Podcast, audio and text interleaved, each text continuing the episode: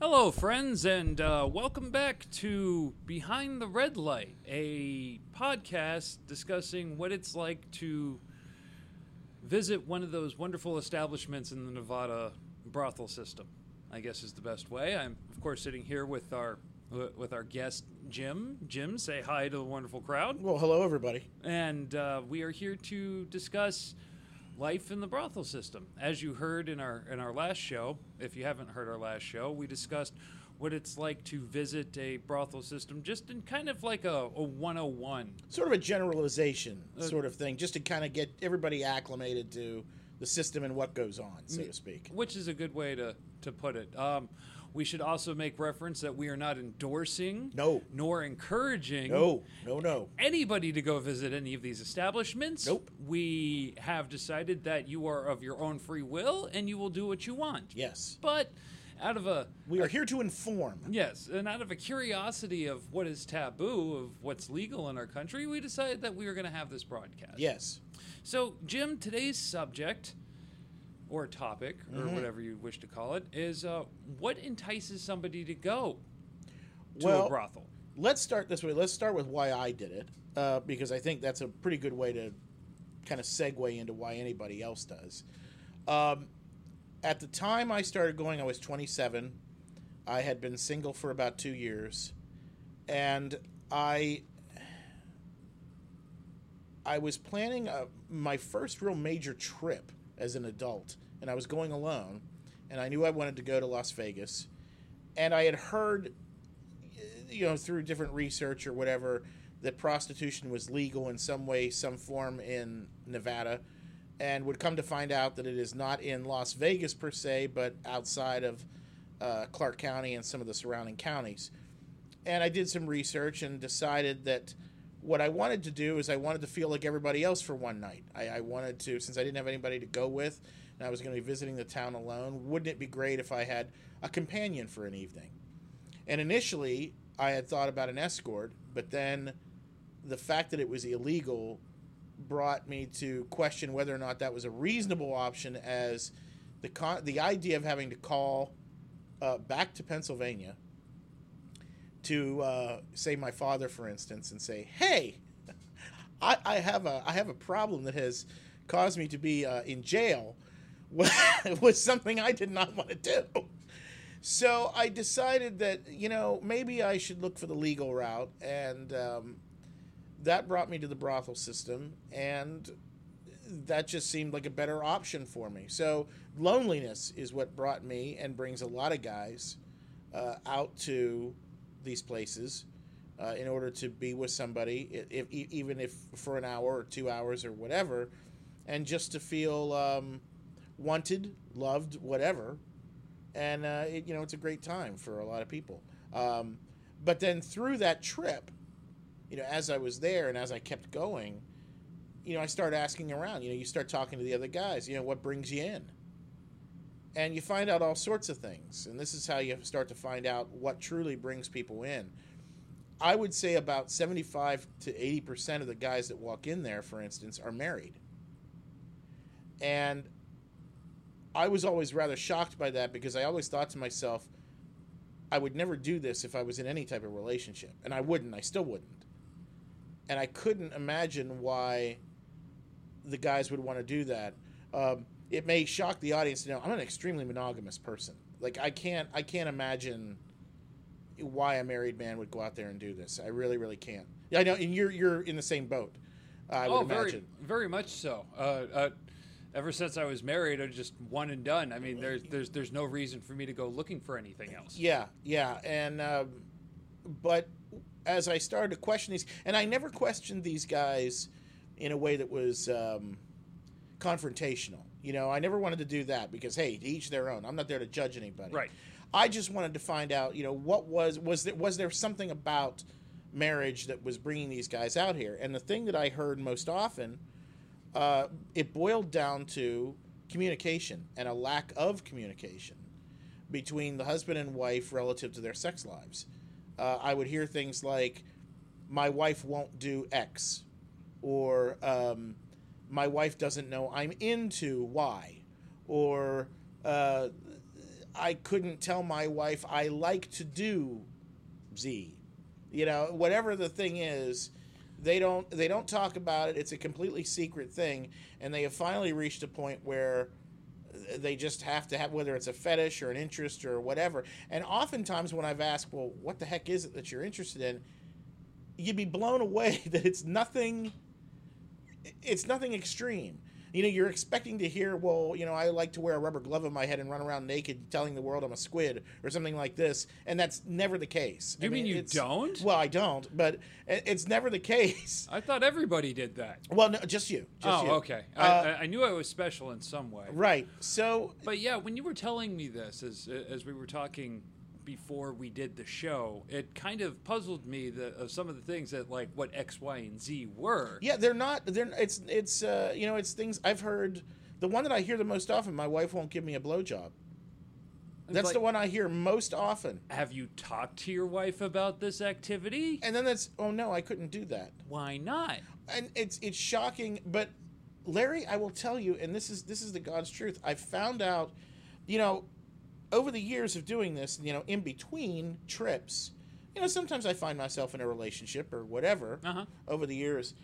And one of the things you learn after being with women that are in the sex biz, and I don't care what arm of the sex biz it is, whether they're in prostitution or they're in porn or a combination of the two or whatever, they tend to have a, a very natural ability of telling you what they like, what they don't like, what their do's and don'ts are and so that's one of those things that I've taken into my personal life is looking at a new partner and saying, okay, what things do you like? What are your do's and don'ts? And the number of times I've said that to women and they freeze. And they just look at me like, I'm sorry, what what did you say? And you're like, well, we're about to have sex, so w- what do you like? Because every woman is different you know, help, help a brother out here. Tell me what it is that you want me to do, and so that I, you know, give me the roadmap here so that I can take you to paradise, honey. Yeah, you know? there has been a lot of unnecessary poking around, right, and, and, and trying and, to figure out what the other person likes, or, or, realizing that you're not very good at what you're doing. It, well, it's it's not that. Here's the thing: I hear a lot. I've heard a lot of women over the years. I've you know, I've either worked with a lot of women or I've had a lot of women that are friends and I've heard women say, "Yeah, you know that guy, uh, he was he was terrible." And I always ask them, "Well, when did you guys talk about what you were into?" And she looks at me. She goes, "What do you mean? What we didn't?" And I said, "Well, okay, but if you didn't talk about it, how would you expect him to know?" And they sit there and they look at you, and all of a sudden the light bulb goes off. That oh, well, wait a minute. You know, if you don't have that discussion, and I mean, I'm, I like being touched certain ways. Some guys don't want to be touched that way, or vice versa. Maybe I don't like getting touched the way that guy gets touched. You know, it's the same thing for women. Mm-hmm. And it's it's amazing to me that nobody partner sexual partners are not talking with each other, at least in this country, about what it is that they're into with one another. And that is it, it to me that's a death knell for a relationship. If you're not if you're not able to talk about the one thing you're supposed to be able to talk about with that one person and you shouldn't be talking about with anybody else. Right. Because we said we got married and this this is this is our person. If, if you can't talk about with them then what, what, what are you doing? You know like, what, what, what are you achieving here? You know you're, you're you're you're setting yourself up to fail. Well the act of the act of pleasure has been so interwoven with procreation and that it's not something to be enjoyed, it's something to be just used as procreation. That once you find that segment of the audience that, okay, we're going to do this for pleasure, and then you find the other segment of audience, and then you find the other segment of audience, it kind of blossoms and grows. And then you realize that there are a lot of people out there who are not just doing this for procreation, they're doing it because they enjoy it. What, what. What kills me is when, you know, people I would. I'm, I'm thinking now about all the couples I know, and I could count on one hand and not use all the fingers the number that purport to have a good sex life, and the rest are commonly griping about it. And it, it's very odd to me, and I always and I always say the same thing. Well, are you, are you talking about it? And I always get the no. Why would we do that? Uh, just just ludicrous. So this is one of the major things that gets people to a brothel Uh, and and also, I would suggest that if it brings them to this for this type of cheating, it's probably the reason for a lot of the other cheating that goes on out there. You know, if if if uh, I, I've heard men say, "I got married," and all of a sudden there's no sex anymore. Now I can't say why. Maybe the guy's a jerk. Who knows? You know, I can't say that there's, but that is ultimately what led him to come and do this. I know a gentleman personally whose wife literally flipped out. I mean, she she was. I mean, had to be committed, and um, they had been married for a number of years. They had children. He couldn't. He just couldn't divorce her with the kids as children. He he said to me that trying to explain to them that their mother is in a place in a hospital and she's probably never getting out. And then that I'm leaving her when they are at an age where they're not really able to understand would have just been devastating to them and, and, and, and to their, his relationship with them. And so he waited until they were adults to end that marriage. But in the meantime, he wasn't going to go and get into a relationship with somebody else either. So he utilized the brothel system to take care of his needs while he was raising his children alone because his wife was committed into some sort of mental hospital. Well, you bring that up because we have had many occult uh, conversations about this. Uh, Yeah. Widowers Yes. who don't want to find another partner. That's that's a you see a lot of that. uh, uh, people who have been disfigured. There's a story that you told me that I feel that would Oh, be yes, very should- suitable for this. I should definitely share this one. Yeah, uh, it was very early. It was either my first or second trip. I met a gentleman that was a fireman. I, I wish I remember where he was from, and I, I don't. It's been so many years. I don't remember anymore. let's not but- bring his name up for legal reasons. well, I, anyway. I don't remember his name anyway. Okay. But um, the gentleman had been involved in a fire call that was apparently a, a very, very serious one. And in the process of rescuing a child that was stuck in the building, he was burned severely over a very reasonable portion of his body, but that included his face and head. And um, he was quite disfigured. He did not have ears like the way you and I have external ears. They were gone. Um, he there was no hair whatsoever on his head, no eyebrows, no f- facial hair, no nothing. And um, he would come into the house uh, once a year, and there was a girl there that he regulared with that would see him every time he was there, and she would um, she would be for him what no one else would be, and essentially, you know, he told me that anywhere he went, you know, no one wanted to look at him, let alone go home with him or be interested in him or whatever. And he said it was so debilitating because you know prior to the injury, you know, he was a guy that was. I mean, as you, you and I go to the gym together, and, and, and you like to joke that the guys that are really ripped that they won. Yeah, Yeah, there's no reason for them to work out anymore. Right, right. Well, this, I got that from Kevin Hart when Yeah. he said that dude won. It was like, yeah, I see Yeah. a lot of them in the gym. Well, well, this guy had won. I mean, he, he was in he was in phenomenal shape, um, and in, you know before the accident, uh, he had he was you know he could have had his choice of women, and all of a sudden, nobody wants him, you know, was emotionally very debilitating, and so that woman became an enormous amount of therapy for him, where he could go out and feel normal uh, again even if again even if it's just for a few hours once a year that he could go feel like everybody else.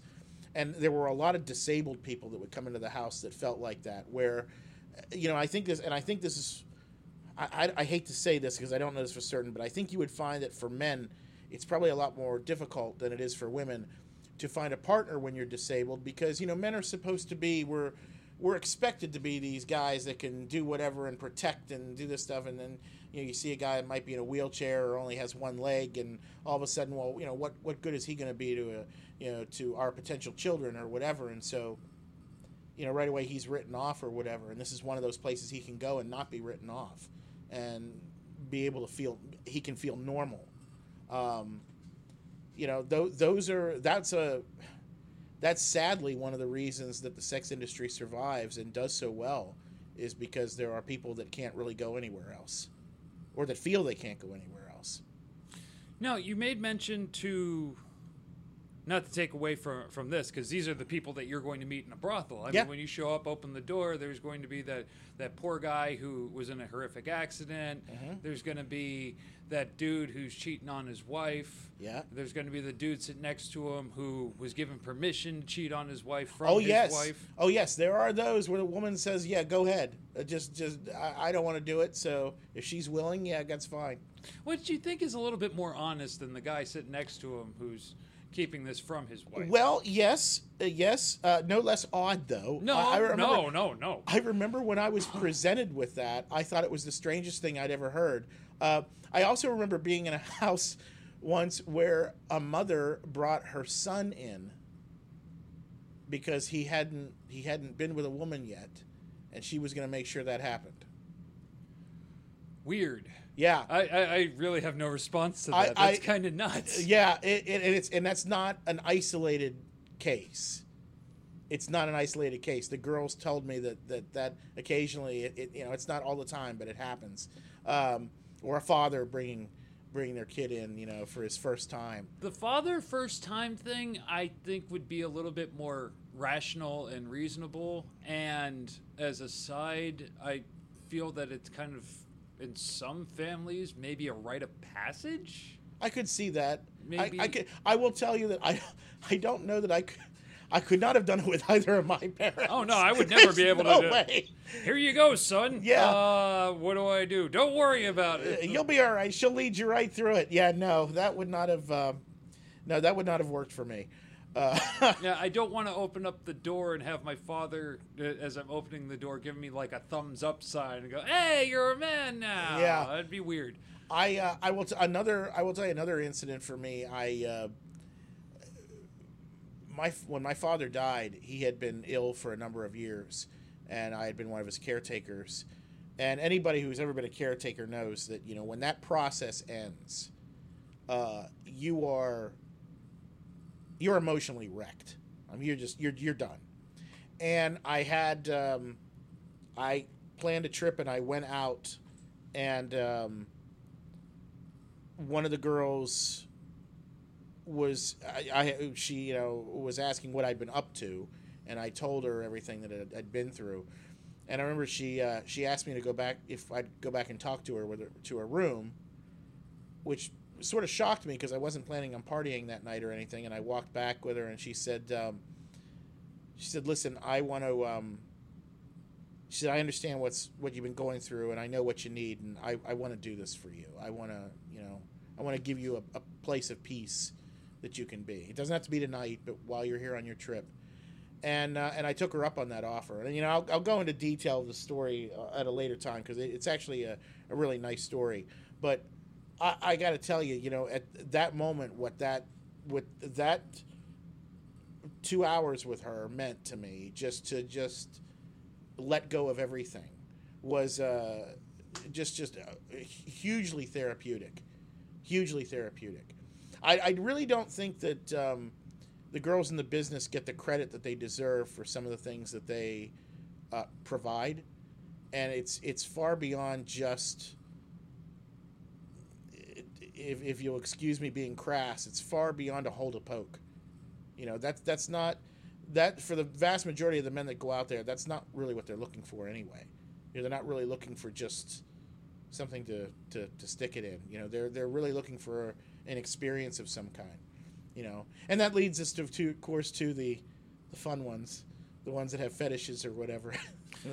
Yeah, yeah I mean, uh, well, those are. you know, Why don't you go ahead first? Uh, bef- before we get into uh, into that, um, let's talk about the men who show up with their wives. oh yes, well couples come all the time. Yeah. To, to, now, is it couples playtime or is it Oh, he yeah. goes back and she sits at the bar? Or? It is some, sometimes she goes back and he sits at the bar. Sometimes it's the reverse. Sometimes they both go back. Sometimes one goes back to watch. Sometimes I mean it's any number of combinations. Oh yes. And here's the funny thing. In historically women were not permitted in brothels because the fear always was, what if the guy is in there and the wife comes in looking for him, right? But in modern years, of course, that's been done away with. Women go into brothels all the time, and sometimes it's not a woman with a man. Sometimes it's a single woman walking in. Sometimes it's a, a, a lesbian couple going in.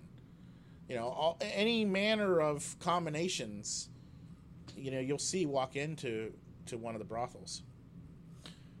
Which leads us to our fetishes, Oh, because that boy. is kind of a fetish. Sitting there watching your partner get. Uh, Well, one of You one know. of, yeah, one of my uh, one of my favorite moments, favorite stories. I am sitting at the bar, and this the door opens, and this very attractive Asian woman walks in, and sits alone, and sits down, and um,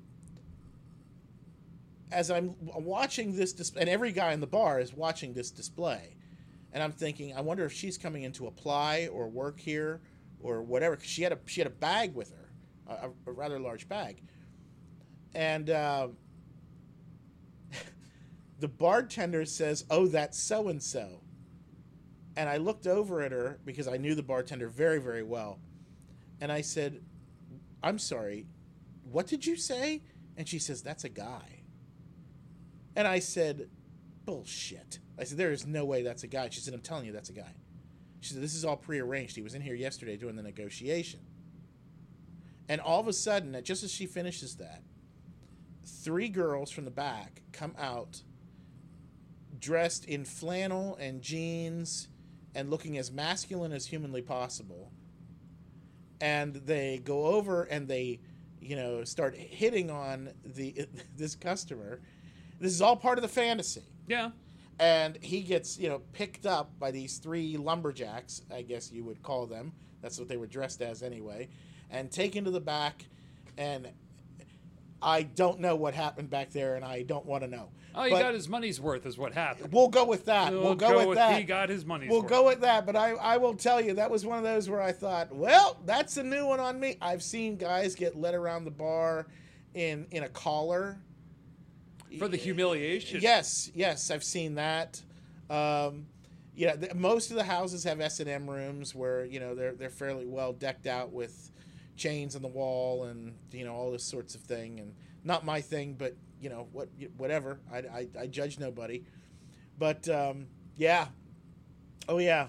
One of my favorite rooms at Sheri's is the bubble bathroom. It is this. It's a completely tiled room, and in the center is this massive tub that'll fit two or three people and um, they've got a machine on the ceiling that's shooting bubbles out of it.